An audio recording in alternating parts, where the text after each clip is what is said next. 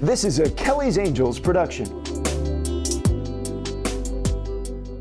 Hi, everyone. I'm Mark Mulholland, and welcome to The Upbeat, a podcast about perseverance and hope from Kelly's Angels. This is a show for anyone who knows what it's like to face loss and adversity. It's all about getting through grief and rediscovering joy in life. Thank you for listening. This episode of The Upbeat is sponsored by the Boebert Family Fund, News Channel 13, and Mohawk Honda. Elaine Gibb of Glens Falls, New York, is a wife, mother of three grown children, and a breast cancer survivor who's battled the disease three different times. Elaine and her youngest daughter, Jessie, are teaming up to brighten the lives of people who've suffered serious illness or loss. They're putting together a book of first-hand recollections from adults whose childhoods were affected by the loss or illness of a loved one. Their book is going to be called Scooby Doo Pajamas, and we're going to learn why that title is significant on today's episode of The Upbeat and how some of you listening might be able to help them. Let me start with you, Elaine. Tell me about the Scooby Doo Pajamas book and the idea behind it. Okay, the idea behind it, and this has been a few years in the making, kind of triggered by Jessie's uh, essay that she wrote in college. But we're looking to get submissions from people who went through something as a child a loss of a loved one, the illness of a loved one. It could even be themselves, if they had an injury or an illness, and how they came out the other side, and, looking back at it as a grown up. Um, and we, we want to target, for the people that read the book, we want to target caregivers who are going through something similar and are worried about their kids and read these stories by people that went through it as a child and where they are now. And obviously, I mean, you know, better than anybody, stories don't always have a happy ending. But the kids get through it and how they got through it. And to offer these people a little bit of hope that, hey, my kids are going to be okay, even though, you know, I get emotional talking about it, but even though we don't know what's going to end up happening, we don't know if it's going to end up good or bad, the kids will have the support out there. Somebody will help them through. They're more resilient. I know we always say that kids are resilient, but they go through it. And they see more and they hear more and they know more than we give them credit for. Can you tell me about the title of the book? Scooby Doo Pajamas. Um, Jessie, when she was little, she was a Scooby Doo fan. She had Scooby Doo stuffed animals, and uh, I think her dad called her Scooby Doo for years. And when I was first diagnosed, knew I was going to be going through treatments. Um, just to keep things light and fun, so to speak, I bought myself a pair of pajamas that looked like hospital scrubs with Scooby Doo on them. And that was that. But her essay in college was about how Scooby Doo ended up being her hero and getting her through the time when mommy was sick. Had you even remembered that? No. She asked me at one point, she goes, you know, after she was grown, she's like, Mom, was there something when you were sick about Scooby Doo? I'm like, oh. Didn't, was there something? And just the more we talked about it, I thought, oh, yeah, I, I think I had a pair of pajamas. They're long gone. And, uh, oh, okay, so that's where that, but that was in her memory. That was in the four year old's memory. Jesse, your mom mentioned that your college essay inspired this project. Would you mind reading it for us? Sure. Don't cry. Please. okay. 4, 8, 17, and 3. What do these numbers mean to you? 4, the age when I loved my mom's Scooby Doo pajamas. 8, the age when I heard my sister cry in her bedroom at night. 17, the age when I fully realized reality. 3, the total number of times my mom has survived breast cancer. This is not a sad story. It's a tale about Scooby Doo pajamas. Mom laid on the couch resting, and I played on the floor with my toys. On good days, Mom wore her Scooby Doo pajamas. The pants were light blue with a drawstring, and the top splattered with Scooby Doo heads. I yearned for a pair just like them, but I got a Scooby Doo body pillow instead. That would have to do. On this day, when I was four years old, the sun shone through the big bay window and cast its, cast its gleam on, across the floor. Mom was asleep on the couch with one arm above her head. Scooby Doo pajamas meant fun, but they also meant tiredness and sleep. Mom was always tired. This made the environment a little gloomy and dismal. The best things about tired days were Scooby Doo pajamas, not the tears behind closed doors. Happy times on tired days were rubbing Mom's head because it was so smooth. The number one best thing was cuddling up to those Scooby Doo pajamas. They brought me comfort in a time of everyone else's sadness, and I will be forever grateful for those blue pieces of cloth. Scooby Doo may be a measly cartoon who sniffs around for fake bad guys, but he is a true crime stopper to me. He defended my mom and made the worst days the best. To a four year old, Scooby Doo pajamas are full of blessings. They create miracles for mommies who are sick.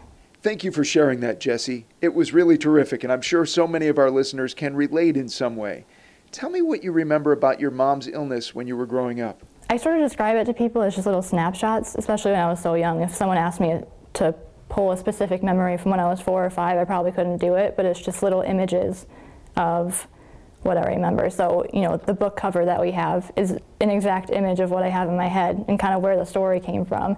It's just, I remember seeing different things, probably not being able to put words to it at the time, what I was feeling um, or what was actually happening, but it was just snapshots of knowing something isn't quite right, but just still being allowed to play, be a kid, be with my siblings, be with my parents, and still just have that support system. But I just, you kind of know something isn't quite right, but it's just, you kind of still live your life as a kid. We're going to take a quick break to thank our underwriters. When we come back, we'll hear more from Elaine and Jesse about the Scooby Doo Pajamas project and how some of our listeners might help. Support for the Upbeat comes from the Boebert Family Fund, which supports charitable organizations that efficiently use the resources they have to make a disproportional impact on the world around them.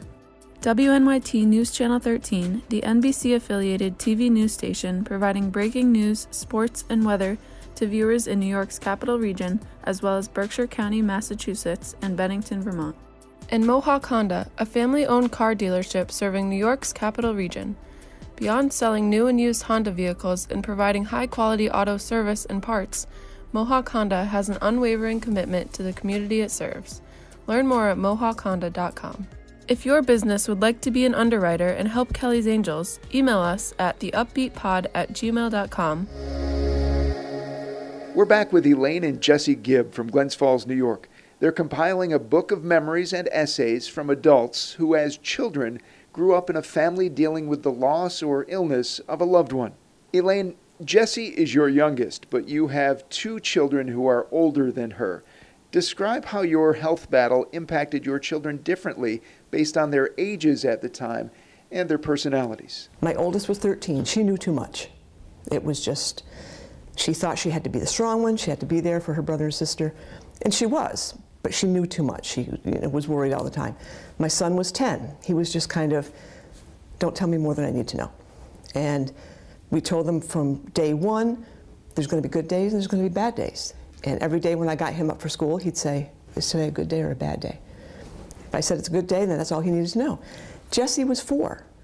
She was just there.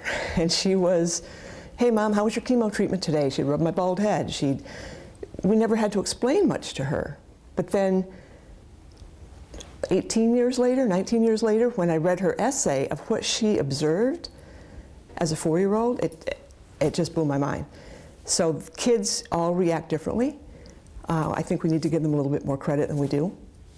And then, so just looking to give the caregivers of today hope that their kids are going to be okay. Part of that hope is to see where children who grow up around illness or loss end up when they're older. Jesse, you're finishing your degree to be a child life specialist. Tell us what that career will entail. So, child life specialists, they help children cope while they're in the hospital. So, whether it's them as a patient um, going through a surgery or there for any sort of illness, um, or there for grief support if they're there for a parent or another family member, um, they just sort of help educate and cope with any sort of hospital visit or stay. How do you suppose your own personal experience has factored into that? It's really shaped what I want to do with my career. Um, in college, I heard about that career path. I'd never heard of it before. I didn't meet one throughout all of our visits to the hospital.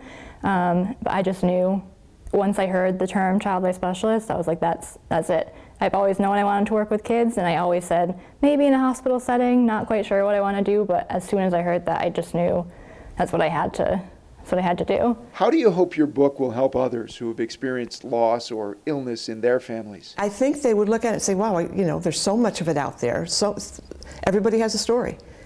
And you know, when we first started this idea, it's been a couple years in the making. We put little things out on Facebook, really trying to get the word out. So many people said, "This is a great idea. I have a story. I'm gonna, I'm gonna send you my story."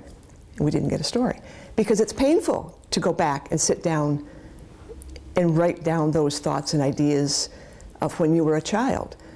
But I go back to, I was involved with the Strides Walk in, in Queensbury, and I never wanted to be the poster child for breast cancer. Didn't want to wear a pink bracelet, none of that. But Keith Davidson, who was the regional director at the time, said to me, if you can help one person by wearing that pink bracelet, and they approach you to ask you about it, isn't it worth it? So yeah, yeah. So that's my thought now. If you can help one person by going back and writing down those memories, it's also very therapeutic to write things down. It could help you, and it will definitely help someone else. My goal is just to make sure that people know that whatever you're feeling is okay.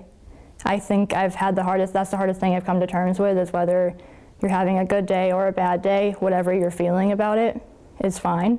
And so for parents to know that whatever their kids are going through is fine, that they're gonna be okay no matter how they're feeling that day. You can still look back on it, even if they're not sick anymore. It can still be sad. You can still be angry. You can still feel however you wanna feel about it, even if they are getting better. What exactly are you hoping to receive from others that will help you complete the book? It can be an essay. It can be um, it can be artwork. Sometimes people can just express themselves through artwork that sort of show what your story was. Um, any way that you want to, you know, let us know. And what I'm picturing is kind of a. Um, my oldest daughter actually mentioned this, almost like a chicken soup for the soul type of book. That, and again, all stories don't end out positive. We get that, but we're just looking to try to turn something positive out of a negative situation. We really appreciate having the chance to be able to get it out like this. It is a great way to just for people to know that things will get better. If you'd like to submit an essay, blog, or piece of artwork for the Scooby Doo Pajamas book, please email Elaine and Jesse at scoobydoo.stories at gmail.com. We're going to close out this episode with my son, Connor, reading a college essay he wrote a few years ago. And I'm proud to say he has shared it with Elaine and Jesse for their book. Tick tock. A clock was ticking in my head, counting downward.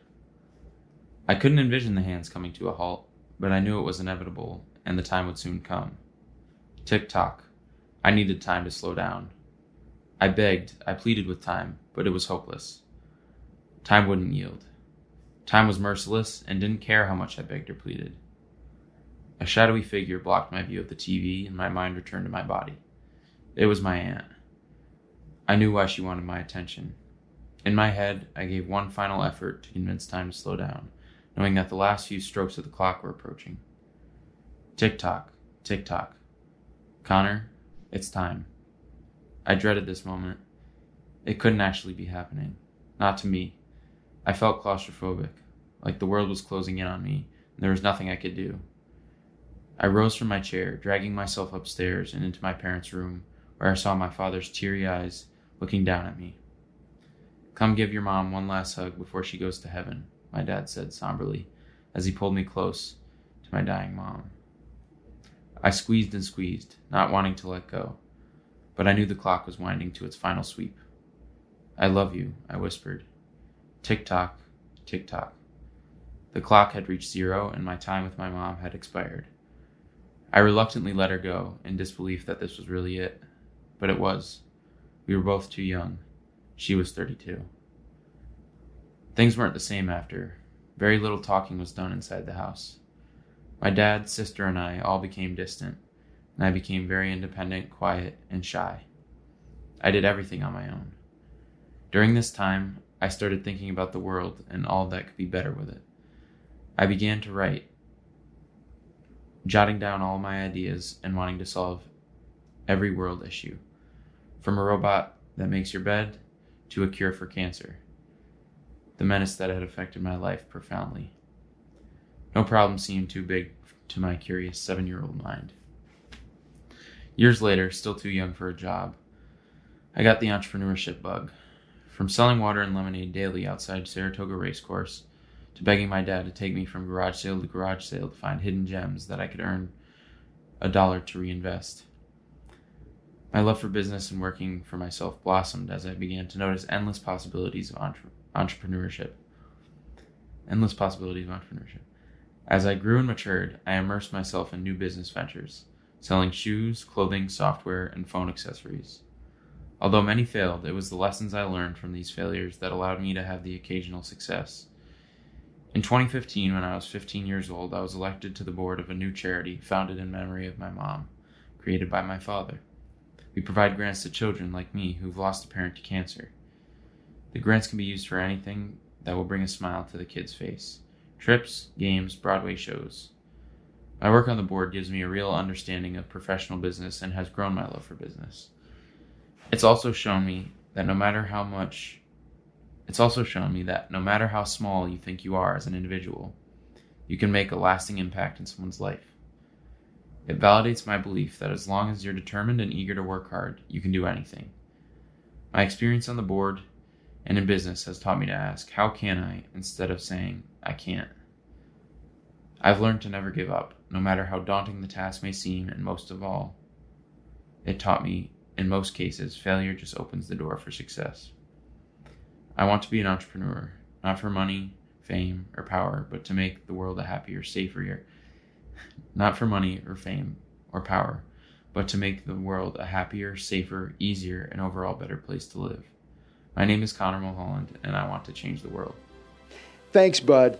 I'm proud of you for sharing and for continuing to help others who've experienced loss like you and your sister have. And as Connor's proud dad, I want to let our listeners know that he'll be graduating this May, a year ahead of time from the University at Buffalo with a degree in finance. And he certainly is well on his way to changing the world. Until next time, I'm Mark Mulholland. Take care and stay on the upbeat. Special thanks to Emily Yan, a graphic designer and art director who invested her time and talent to create our podcast logo videographer, editor, and Kelly's Angels board member Lou Graff, coordinating producer and Kelly's Angels board member Jenny Sperano, and all the volunteer Kelly's Angels board members who had a hand in making this podcast possible. And one of those board members is my daughter, McKenna Rose Mulholland, who's been doing a great job as our voiceover talent for this podcast. So thank you, McKenna. You're welcome, Dad. Can I finish now? You bet. Thanks for listening to The Upbeat.